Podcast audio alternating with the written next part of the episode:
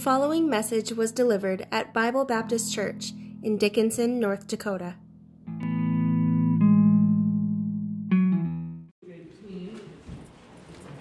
Luke 18 this morning.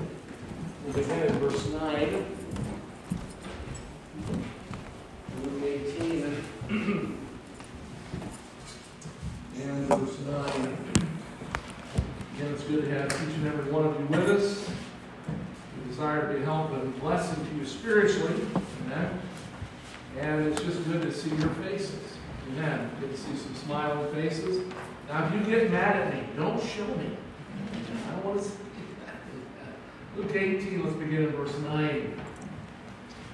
Bible says, And he spake this parable, and a certain was trusting themselves that they were righteous and despised others. Two men were in the temple praying, one a Pharisee the other a publican. The Pharisee stood and prayed thus with himself, God, I thank thee that I am not as other men are, extortioners, unjust, adulterers, or even as this publican. I have fast twice a week, I give tithes of all that I possess. And the publican standing afar off would not lift up so much as his eyes into heaven, but smote upon his breast, saying, God, be merciful to me, a sinner. I tell you, this man went down to his house justified rather than the other. For everyone that exalteth himself shall be abased, and he that humbleth himself shall be exalted. From this passage of Scripture, I'd like to preach on this subject this morning an important spiritual contrast, an important spiritual contrast. Let's pray. Father in heaven, again, as we come before you this morning, Father, thank you that by the grace of God we can be on the Lord's side. Father, thank you for the songs we sang today. Father, songs that sought to lift thee up and draw us closer to thee. Father, thank you for this passage of Scripture this morning, Father, that would cause us to consider an important spiritual contrast. And Father, there's great need in those who've come here today to hear thy word. I pray, God, that you would help all of us, including me as a preacher, to open our hearts for thy word. And Father, let you accomplish what only you can accomplish in each and every heart. I pray, Father, that thy will be done and thy name be glorified. I pray in Jesus' name. And then again, an important uh, spiritual contract. Uh, contract. Now, here in our text, we see the Lord Jesus Christ using a parable to reveal, as it says here in the text, to certain which trusted in themselves that they were righteous and despised others. We know he seems to be directing this particular parable toward the Pharisees to get their attention. And he's trying to show them the contrast between, if you will, the self righteous Pharisee and the unrighteous publican. So, as we consider this subject this morning, the first thing we want to consider as we look in uh, verse 10 of this is two men went into the temple to pray. They went to the house of God, whom the Lord Jesus Christ said should have been the house of prayer, was the temple of the Lord there in Jerusalem. and uh, the, both of them went there, if you will, to pray. We want to consider, first of all, those two men that uh, went into the temple to pray, the one a Pharisee and the other a public. We want to uh, first deal with the self-righteous Pharisee, the self-righteous Pharisee, if you will. He's, he says here in uh, verse 9, he spake this parable, and certain was trusting themselves they were righteous and despised others. Two men went to the temple prayed, the one a Pharisee, the other a publican. The Pharisee stood and prayed thus with himself, God, I thank thee that I am not as other men are, extortioners, unjust, adulterers, or even as this publican. I fast twice and the week, I give tithes of all that I possess. So we're considering the contrast between the two, the first one we consider is the self-righteous Pharisee. And first of all, uh, that among the Pharisees, he's not just speaking of one, but among the Pharisees. Now stop and think about this with me for a moment. The Pharisees among the Jewish nation, among the Jews' religion, were the conservative wing of the Jewish faith, if you will. So he's not talking about liberals, he's talking about, if you will, conservatives. But they had a problem that sometimes comes in the area of religion. Uh, they had a great conceit of themselves. They had a great conceit of themselves. The word conceit means favorable or self-flattering opinion, a lofty or vain conception of one's own person or accomplishments. They thought a lot about themselves. And the Bible says, we see in verse 11, the Pharisee stood and prayed thus with himself, God, I thank thee that I am not as other men are. Wow. I mean, the power of these words shows us, if you will, the spirit of conceit that not only is, is spoken of of this particular Pharisee, is not one named, if you will, but it's speaking of the Pharisees in general. They have this spirit of conceit. If you look with me to uh, Proverbs 26, Proverbs chapter 26 and verse 12. Proverbs 26 and 12. Seest thou a man wise in his own conceit? There is more hope of a fool than of him. These men were wise, they were conceited, they imagined some things about themselves that, that were not true. It's amazing sometimes how, how conceited human beings can be. Sometimes people imagine that they're just so beautiful and or that they're just so wise and and that they're just maybe so talented. Now, it's not to say that there aren't talented people, beautiful people, but I think for on the whole, most of us are fairly average people. I don't think of myself as one of the beautiful people. And you say, Amen, preacher, that. Amen. I'm not one of the, the most talented people in the world. Amen. I mean, the list could go on. But the reality is, is that some of us imagine, some people imagine certain things about themselves, and these Pharisees were of that kind of a spirit and attitude. James Dobson once said, Conceit is a weird disease. It makes everybody sick except the guy who has it. Amen? well, this is pretty good. And I didn't say it. So, or like the mother whale told her baby, when you get to the surface and start to blow, that's when you get harpooned. Did you get the glad you say it slowly? Okay, maybe no. We don't need, the fact is, is you know, you get to the surface, you begin to blow. You know, some conceited people are blowhards, amen. You know, the one that comes to the surface and blows the hardest is going to be the target of the harpoon. Now, did we get that? Mm-hmm. Amen. Wow. I'm sorry about that. If you will, look at me to 2 Corinthians 10 and 12. 2 Corinthians, and don't ask me to draw a picture because I can't do that. Matter of fact, when I play games with, my wife and we have to uh, draw pictures, you know what I am? Mr. Stickman. And when we used to play Pictionary, all I would have to do is throw a couple of lines on the paper and she'd get it just like that. I couldn't draw for nothing, but when she draw things, I'm going, what? All she had to do was read my limited mind and, and be able to get what it wasn't about talent. And if you will, 2 Corinthians 10 and uh, verse 12. 2 Corinthians 10 and verse 12. Here the Bible says, Paul writing to the church at Corinth, and the church at Corinth was having a problem with spiritual pride and some other things. He says here, For we dare not make ourselves of the number or compare ourselves with some that commend themselves, but they measuring themselves by themselves and comparing themselves among themselves wise.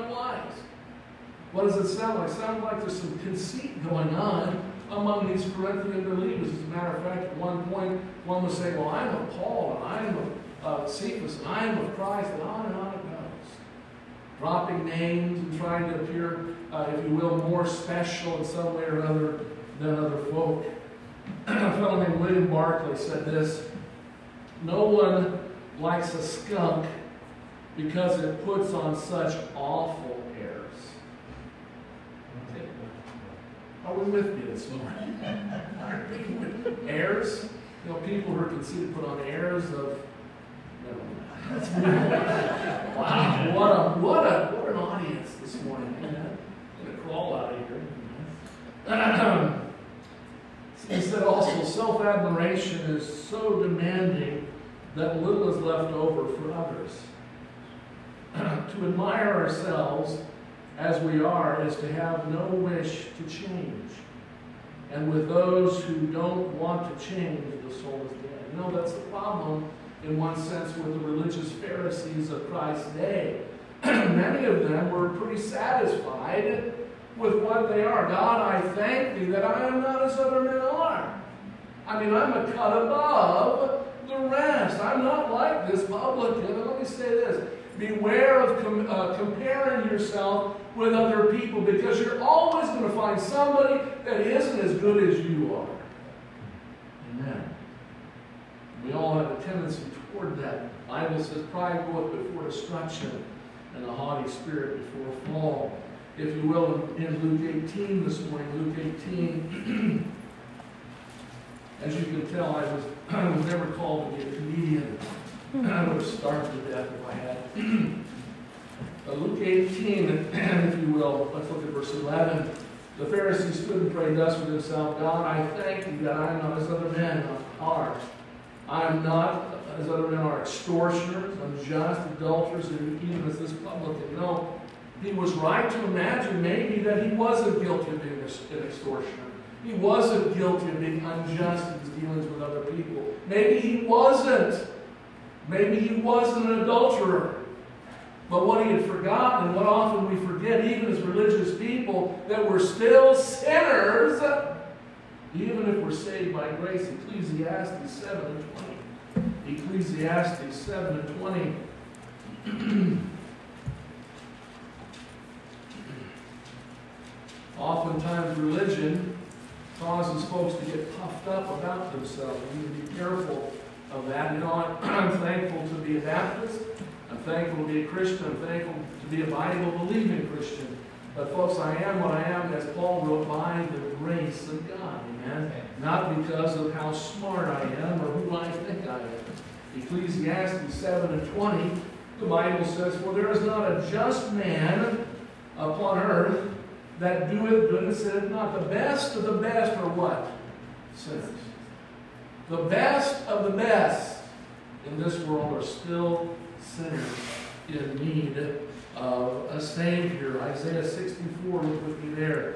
Isaiah 64 and verse 6.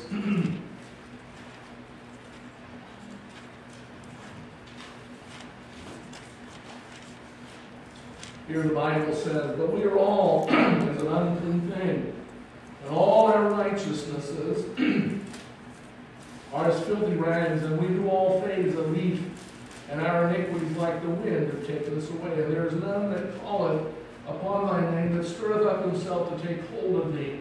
For thou hast hid thy face from us, and hast consumed us because of our iniquities. Now, the Lord is speaking through Isaiah the prophet to Israel about their lives, about their sin.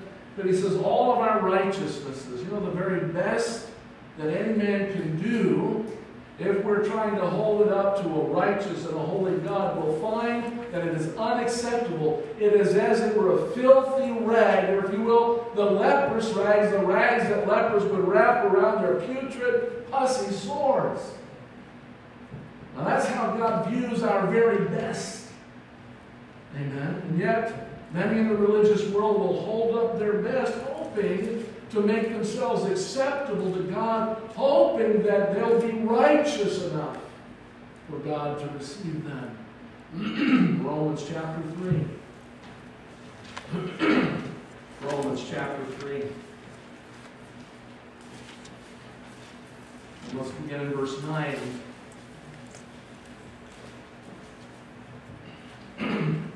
what then? Are we better than they? No, in no wise, for we have before proved both Jews and Gentiles. You know, the Jews were quick to look at the Gentiles and imagine that God really didn't want anything to do with them. And yet God called Israel into existence as a nation of Israel to show all the world that there is a God. All the world that there is a God. Even the world of the Gentile people. You know, God intended for even the Jews to be evangelistic, trying to reach them with a message of the Christ to come. Amen? Yet they lost Christ in the mix. As it is written, there's none righteous, no, not one. There's none that understandeth. There is none that seeketh after God. They are all gone out of the way. They are together become unprofitable. There is none that doeth good, no, not one. Okay? What part of none can we leave out? Nobody's righteous. Nobody's good. All men, as the Bible says in verse 23, for all, what is comprehended in the word all? Everybody. All have sinned and come short of the glory of God. And yet among the religious Pharisees and folks, there are even those among our religious world today who do not, they're consider imagining that, you know what, I'm not really that bad. And I'm doing my religion. I'm faithful, and, and surely God is impressed with me. Is He? If God were impressed with religion, then Christ died for nothing. And yet we know that Christ did not die for nothing. He died for sinful men. Secondly, if you will, look back to our text in Luke 18. Luke 18, they had great conceit of themselves. Secondly, they had a great confidence in themselves. They had a great confidence in themselves. Verse 11 The Pharisee stood and prayed thus for himself God, I thank thee that I am not as other men are, extortioners, unjust, adulterers, or even as this publican. I fast twice in the week, I give tithes of all that I possess. You know, he's on the one hand, he is saying, I'm not like this publican, and I am faithful in my religion. He said, I'm faithful in uh, my fastings and in my tithing. You know, it was a commonplace thing among the Pharisees that twice a week they would fast. They would fast on Mondays and they would fast on Thursdays.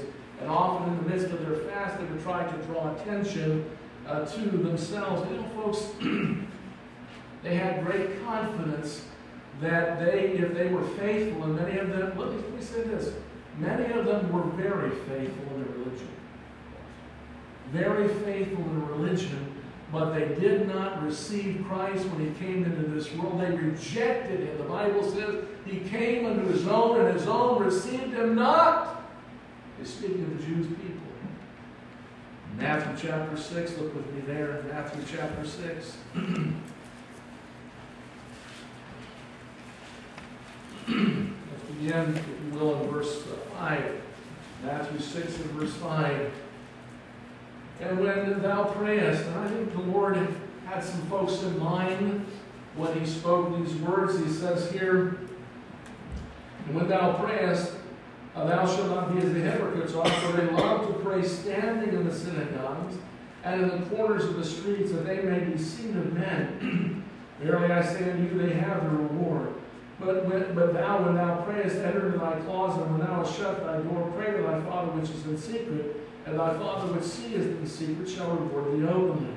But when you pray, use not vain repetitions as the heathen, for they think that they shall be heard for their much speaking. Be not ye therefore like them, for your Father knoweth what things ye have need of before ye ask him. You know, Christ is addressing, if you will, the hypocrisy of the public prayer among the, the Pharisees. They loved to stand on the street corners and pray out loud to God, drawing attention to themselves because they were full of conceit and full of confidence that surely God would hear their prayers. Amen. Did he? Here Christ is giving instruction concerning the hypocrisy of that kind of behavior. He's, he's not recommending that if you're going to be a Christian, you have to find a closet to climb into uh, to avoid praying in public. No. But what he's saying, let's not be ostentatious. Let's not be conceited. Let's not uh, be so proud to think that, you know, here I am, God, hear me. You know, I thank God that God hears any of our prayers. Amen. And he does because of the goodness and grace and mercy of Almighty God. I thank God for that. You know, folks, that anyone can be heard. Look at Matthew 6 and 18. Matthew 6 and 18. Here Christ deals specifically with the matter of fasting. Moreover, when you fast, be not as the hypocrites of a sad countenance, for dis- disfigure their faces, that they may appear unto men to fast. Verily I say unto you, they have the reward. But thou, when thou fastest, anoint thy head, wash thy face, that thou appear not unto men to fast, but unto thy Father which is in secret, and thy Father which seeth in secret shall reward thee openly. He's talking again about the motivation for what we do. Fasting itself is a good thing physically, and it's a time spiritually when we set aside special time when we would probably be eating. How many of you like to eat? Amen. I'm there. Sometimes on the weekend I feel like, what am I doing? Eating and eating and eating. Preacher, is that why you're a little heavy? Well, could be. we like to eat.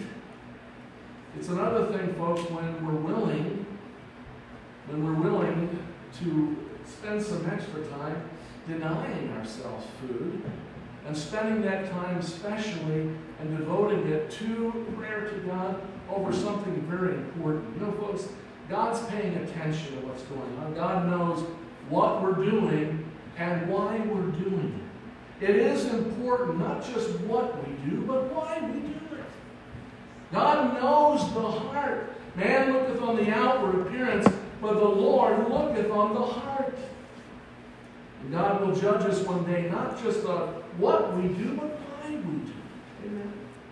The Pharisees were hypocrites because it was all about making a show. Walking around.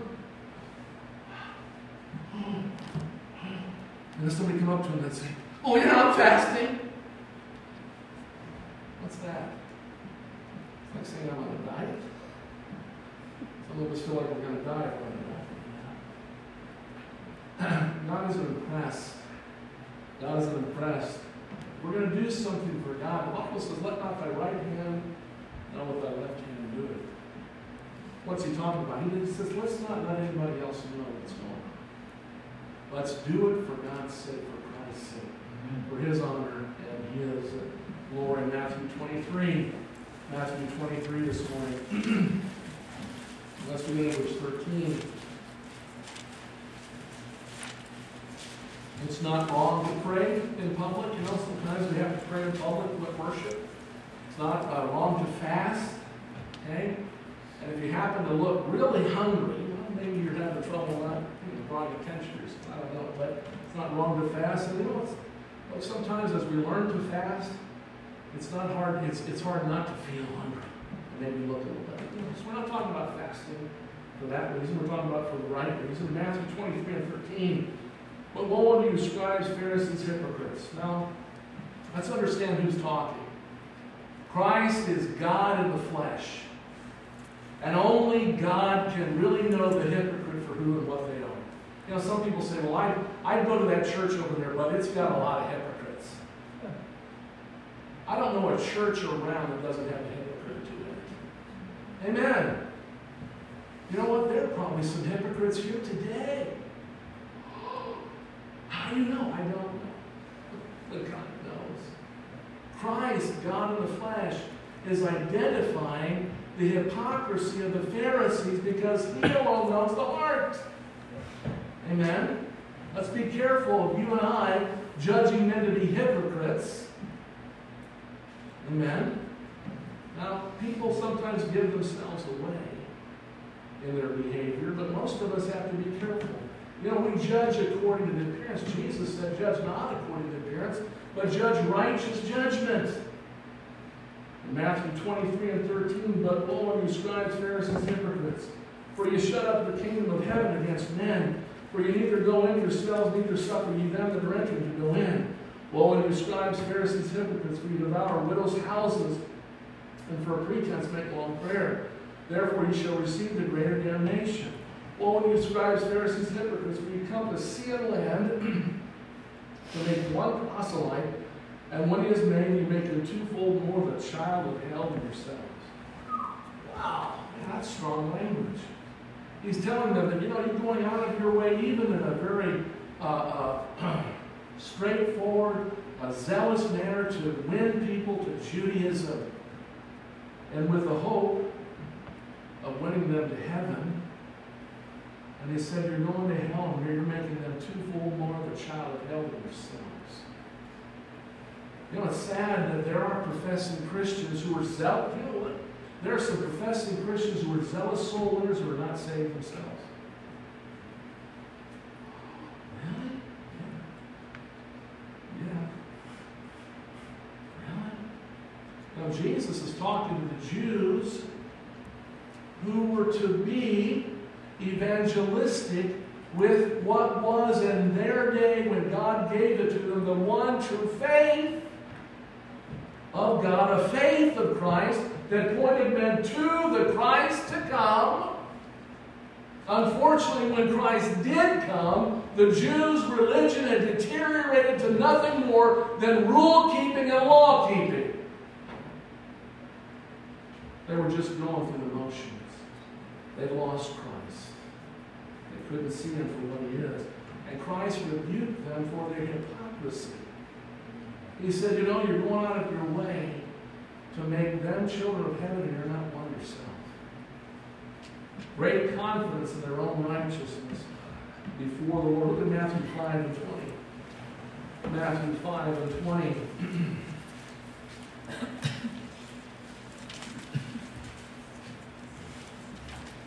Here again, Jesus said, For I say unto you, that except your righteousness shall exceed the righteousness of the scribes and Pharisees, ye shall in no case enter the kingdom of heaven. Now, what a mouthful. On the one hand, he seemed to be commending their righteousness. Christ understood how zealous they were to establish their own righteousness that they believed would get them to heaven. But it wouldn't. But Jesus said, except your righteousness exceed that. What righteousness could exceed a very zealous religious person's righteousness? The righteousness of our Lord Jesus Christ. That's real and true righteousness. Remember Isaiah 64 6? Our righteousness, the very best that we can do religiously, is like a filthy rag to a holy. If you will, Romans, excuse me, Philippians chapter 3. Philippians chapter 3. In one sense, it's like saying the best Baptist, uh, Baptist preacher can do is not good enough to get into heaven. Because it's not. Folks, our hope, our confidence needs to be in our Lord Jesus Christ. In Philippians chapter 3, the Apostle Paul, who was a converted Pharisee, gave personal testimony concerning his righteousness. He says in verse 3 For we are the circumcision, speaking of the Jews, if you will, which worship God in the Spirit. He's talking about himself as being a Jew, but now he has been converted, which worship God in spirit and rejoice in Christ Jesus and have no confidence in the flesh. Now he's going to tell us what confidence he used to have in the flesh. He says, Though I might also have confidence in the flesh, if any other man thinketh that he hath whereof he might trust the flesh, I more. He's going to tell us about what it was to be a Pharisee and where his trust had been. Circumcised, verse 5, the eighth day of the stock of Israel, the tribe of Benjamin, and Hebrew of the Hebrews, as touching the law of Pharisee, concerning zeal, persecuting the church, touching the righteousness which is in the law, blameless. I mean, folks, what a pedigree. What a religious beginning. Of the, he was of the tribe of Benjamin, and Hebrew of the Hebrew, as touching the law, the law, moral law of God, and the ceremonial law of God, he was blameless. I mean, he was quite the character religiously. And he believed he was doing God's service when he persecuted Christ and Christian people. You know, there are many religious people around this world that are even persecuting Christians thinking that they're doing the right thing. Many people are zealous for their religion. Will that make them acceptable before a holy God? No. Not even the best of the Baptists. Amen. What does he say in verse 7? But what things were gained to me, those I counted loss for Christ. Yea, doubtless I count all things but loss for the excellency of the knowledge of Christ Jesus my Lord, for whom I have suffered the loss of all things, and do count them but done, that I may win Christ and be found in him, not having mine own righteousness, which is the law, but that which is through the faith of Christ, the righteousness which is of God by faith. What is he talking about counting all things but loss? All of his religious zeal and righteous efforts as a Jew, he said, you know what? It is worth nothing to God or to me. You know, when, when uh, the Lord Jesus Christ stopped the Apostle Paul, who was Saul of Tarsus, the great persecutor of Christ's church, stopped him on the road to Damascus in Acts chapter 9. He said, It is hard for thee to kick against the pricks. Paul was doing like all Jews were doing, trying to establish their own righteousness without faith in Christ's righteousness. But when, he, when Christ came to me, he realized, you know, all I've been doing religiously, all of my energy, all of my zeal has been misplaced. But thanks be to God that God was a merciful God. God saved him by his grace on at that instant. He said, Lord, what will thou have me do? God saved him without his works. God did. He said, you know what? I don't care about your works. And, and, and you know what Saul of Tarsus said? I don't care about either. What things were gained to me, those I kind of lost for Christ. You know, folks, we're not going to come to God and say, you know what? I've been the best Baptist that could ever be. And impress Him. Having confidence in a Baptist church or a Baptist preacher is misplaced. Our confidence needs to be, our faith needs to be in Christ. Romans 10 and 1. Romans 10 and 1.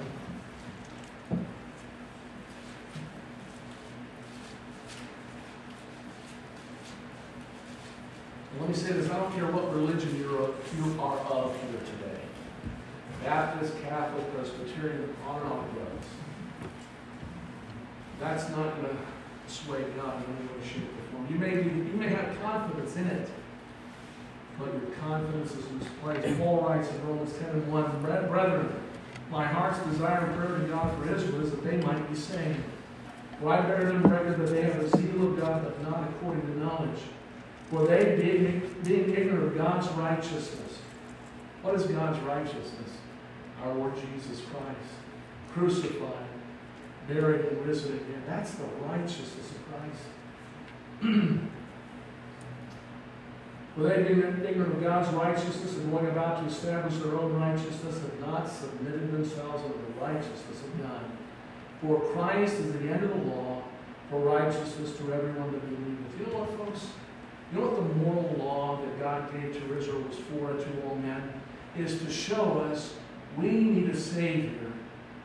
And then, you know what the, the religion of the Jews was to do? To point them to the Christ who would come and shed his precious blood as the Lamb of God which taketh away the sin of the world, that men would put their faith and confidence in the Christ to come. But unfortunately, when Christ came, their faith was in their religion and not in Christ. The end of the law, whether it be moral or ceremonial, was to point men to Christ as the one and only Savior. Verse 8 But what say that the word is nigh to even in thy mouth and in thy heart? That is the word of faith which we preach. That if thou shalt confess with thy mouth the Lord Jesus, and shalt believe in thine heart that God raised him from the dead, thou shalt be saved. For With the heart man believeth unto righteousness, not worketh unto righteousness, but believeth unto righteousness. And with the mouth confession is made unto salvation. For the scripture saith, Whosoever believeth on him shall not be ashamed. For there is no difference between the Jew and Greek, for the same, Lord over all is rich unto all that call upon him. For whosoever shall call upon the name of the Lord shall be saved. Let me ask you this question this morning. Are you saved? Well, I, think I'm saved. I, I mean, I've been, I've been a Baptist since the time I was knee-high with a grasshopper, and I've been doing all the things that I was told. And that's not what I asked you. Are you saved by the grace of God? When did God show you through His Word that you were like all men, unrighteous? And if you're going to make your way to a place of heaven called heaven, which wherein, wherein dwells nothing but righteousness, you're going to have to have a righteousness that exceeds the most religious Pharisee who's ever lived. And that righteousness is Jesus Christ, crucified, buried, and risen again. Amen. You're going to have to repentance, turn from what you're trusting here, and turn and trust Christ and Christ alone to, to save you by His grace. Amen. Lastly, if you will, look back with me to Luke 18. Luke 18. Now, this is just the last point. At two hours to go. Luke 18, if you will. Look at verse 11. The Pharisee stood and prayed thus with himself, God, I thank thee that I am not as other men. Extortioners, unjust, adulterers, or even as this public. And the last thing is that they had a great contempt for others. You know what was sad? For all of their religion, for all of their religion, they had absolutely no compassion for those who needed the Lord. Mm-hmm. And you know, time and time again, as you go through the, New, the Gospels of the New Testament, you see Christ dealing with people, particularly the religious leadership among the Jews. Time and time again, they found fault with him when he was healing someone on the Sabbath day. What kind of nonsense is that? They would take their animals out to water and feed them, but when a, a person, a human being, who was under great duress because of some physical ailment, Christ came and healed them, all they could do was complain and find fault with him. They held Christ and what he did in contempt and those that followed him. In the same manner, Luke 5, Luke 5 and 27.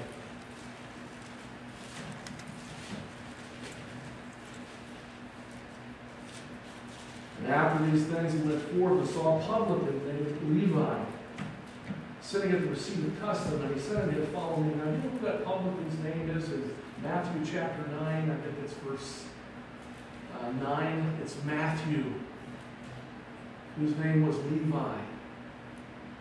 This is the publican that Jesus is going to go and eat with.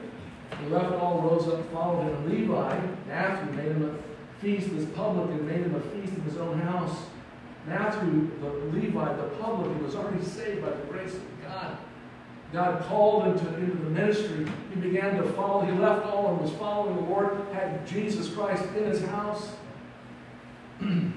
as a guest. There was a great company in this house of publicans and others that sat down with him.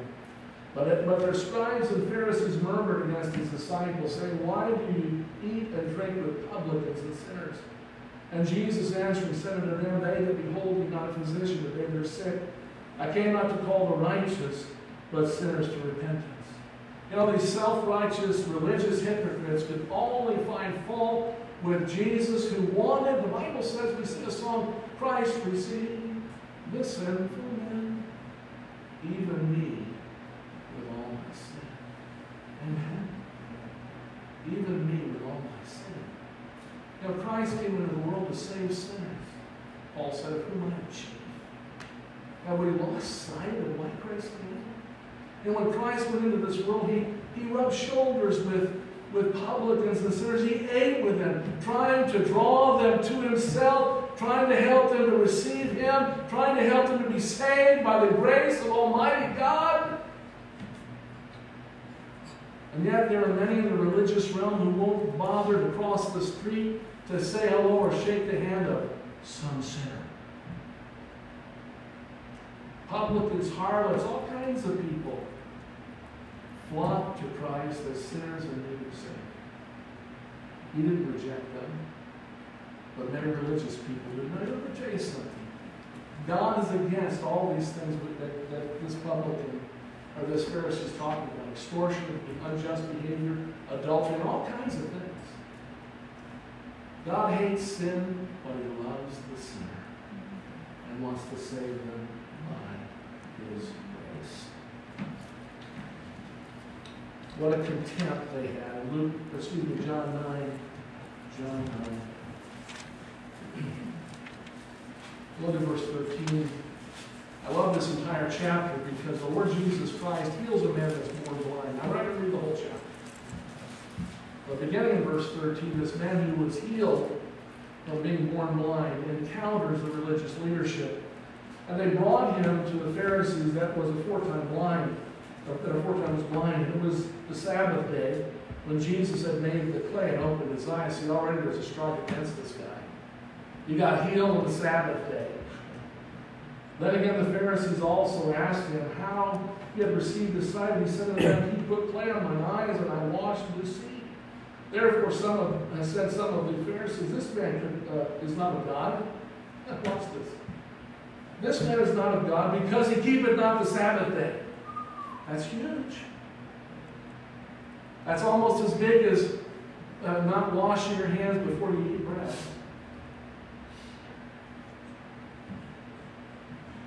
Who cares that the guy who was born blind is healed? Others said, How can a man that is a sinner do such miracles? And there was a division among them. And they said to the blind man again, What sayest thou of him that hath opened thine eyes? He said, He is a prophet. But the Jews did not believe concerning him that he had been born blind and received his sight until they called the parents of him that had received his sight. And they asked him, saying, Is this your son whom you say was born blind? How then doth he now see? His parents answered them and said, We know that this is our son, and that he was born blind. By what means he now seeth, we know not, or what, who hath opened his eyes, we know not. He is of age, ask him, for he he shall speak for himself. These words spake his parents because they feared the Jews, for the Jews had agreed already that if any man had confessed Christ, uh, that, that he was Christ, he should be put out of the synagogue. Therefore his parents said, He is of age, asked him. Then again called the man that was blind and said to him, Give God the praise. We know that this man is a sinner. And he answered and said, Whether he be a sinner or no, I know not. One thing I know, that whereas I was blind, now I see. You know, folks, they, they held him in such great contempt. They held Christ in contempt. But they were among the religious leadership of the day. And sometimes so many religious leaders and so many religious people today, folks, you know what? They're trying to make Christ something less, someone less than God in the flesh. And Jesus Christ is God in the flesh. He's the Word that made, was made flesh and dwelt among us, and we beheld His glory, the glory as of the only begotten the Father, full of grace and truth. They didn't want to receive Him as that. They despised Him, held Him in great. And lastly, secondly, Luke 18. Luke 18. Just think that this is a double feature. Luke 18, look at verses 13 and 14. The publican, we were talking about the unrighteous publican. And the publican standing afar off will not lift up so much as his eyes into heaven, but smote upon his breast, saying, God, be merciful to me, a sinner. I tell you, this man went down to his house justified rather. For everyone exalted himself shall be abased, and he that humbled himself shall be exalted. Know, pride going before destruction, and the Holy Spirit before fall. How many religious people, zealous religious people, have died and gone to hell trusting in their own righteousness? And they've missed heaven because they've, they've not received. Let me ask you a question this morning. When was the time God showed you from His Word that you were a sinner and convinced you of it? and convinced you that the answer for your sin is in a, in, in a merciful God who sent his son to the cross of Calvary to die for yours and. And to put your faith and trust. You know, this is what we're talking about. We're talking about the day of salvation. We're talking about the sinner's prayer for salvation. The one that hum, a sinner that humbly comes before God and says, God, be merciful to me, a sinner. Psalm 86.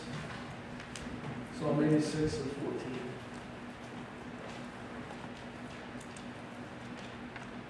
14. Bible says, Oh God, the proud are risen against me, and the assemblies of violent men have sought after my soul, but have not set me before them. But thou, O Lord, art a God full of compassion, and gracious, long suffering, plenteous in mercy and truth. O turn unto me and have mercy upon me. Give me thy, give thy strength unto thy servant. Save the son of thy handmaid. Show me a token for good that they which hate thee may see it and be ashamed, because thou, Lord, hast opened. God is a God full of compassion. And folks, when a sinner cries out to God, in faith, putting his faith and trust in Christ, and cries out for mercy, be sure of this, he will receive. He will receive. If you will, Psalm 130. Psalm 130.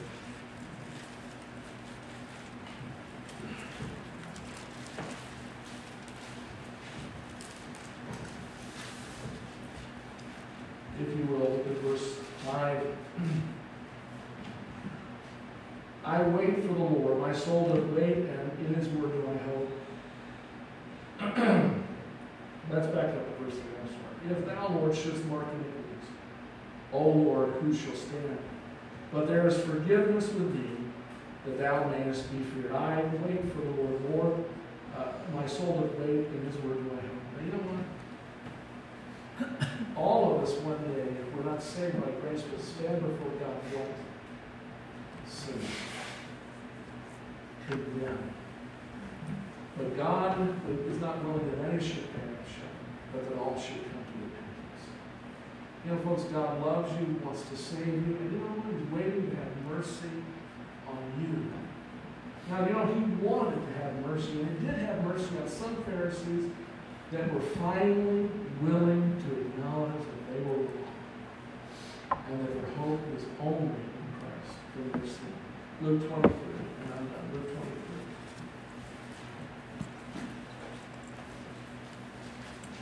23. Luke 23.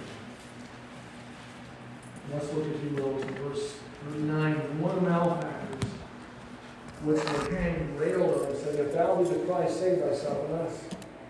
Now remember, Christ has been crucified, one thief on one side, another thief on another side. At one time, both of them were mocking and cursing Christ. The one that says in verse 39, but the other answering rebuked him, saying, Dost not thou fear God, seeing thou with the same condemnation we be justly? For we receive a due reward of our deeds, but this man done nothing amiss. You know what this man's doing?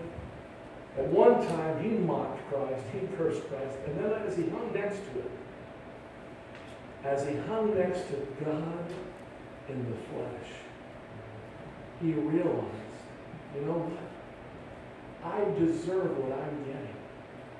And he looked to Christ and didn't say, If thou be the Christ, get save thyself and us. No, he said, You know what? I deserve what I'm getting.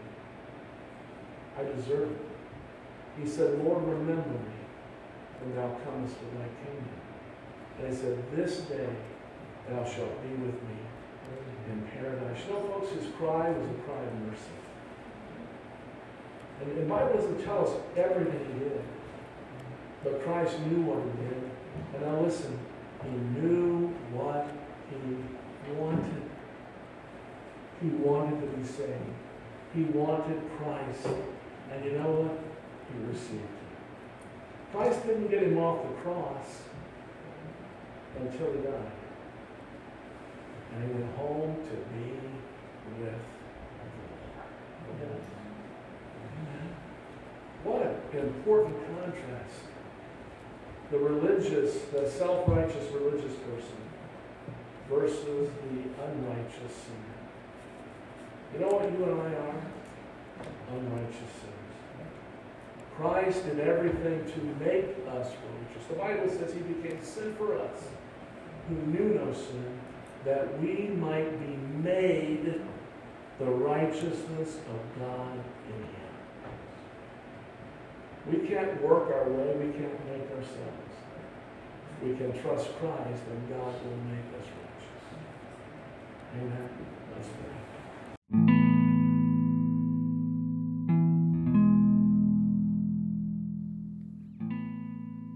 Thank you for listening. If you have questions about this message, or if you would like information about our church, please visit us online at bbcdickinson.com dot com.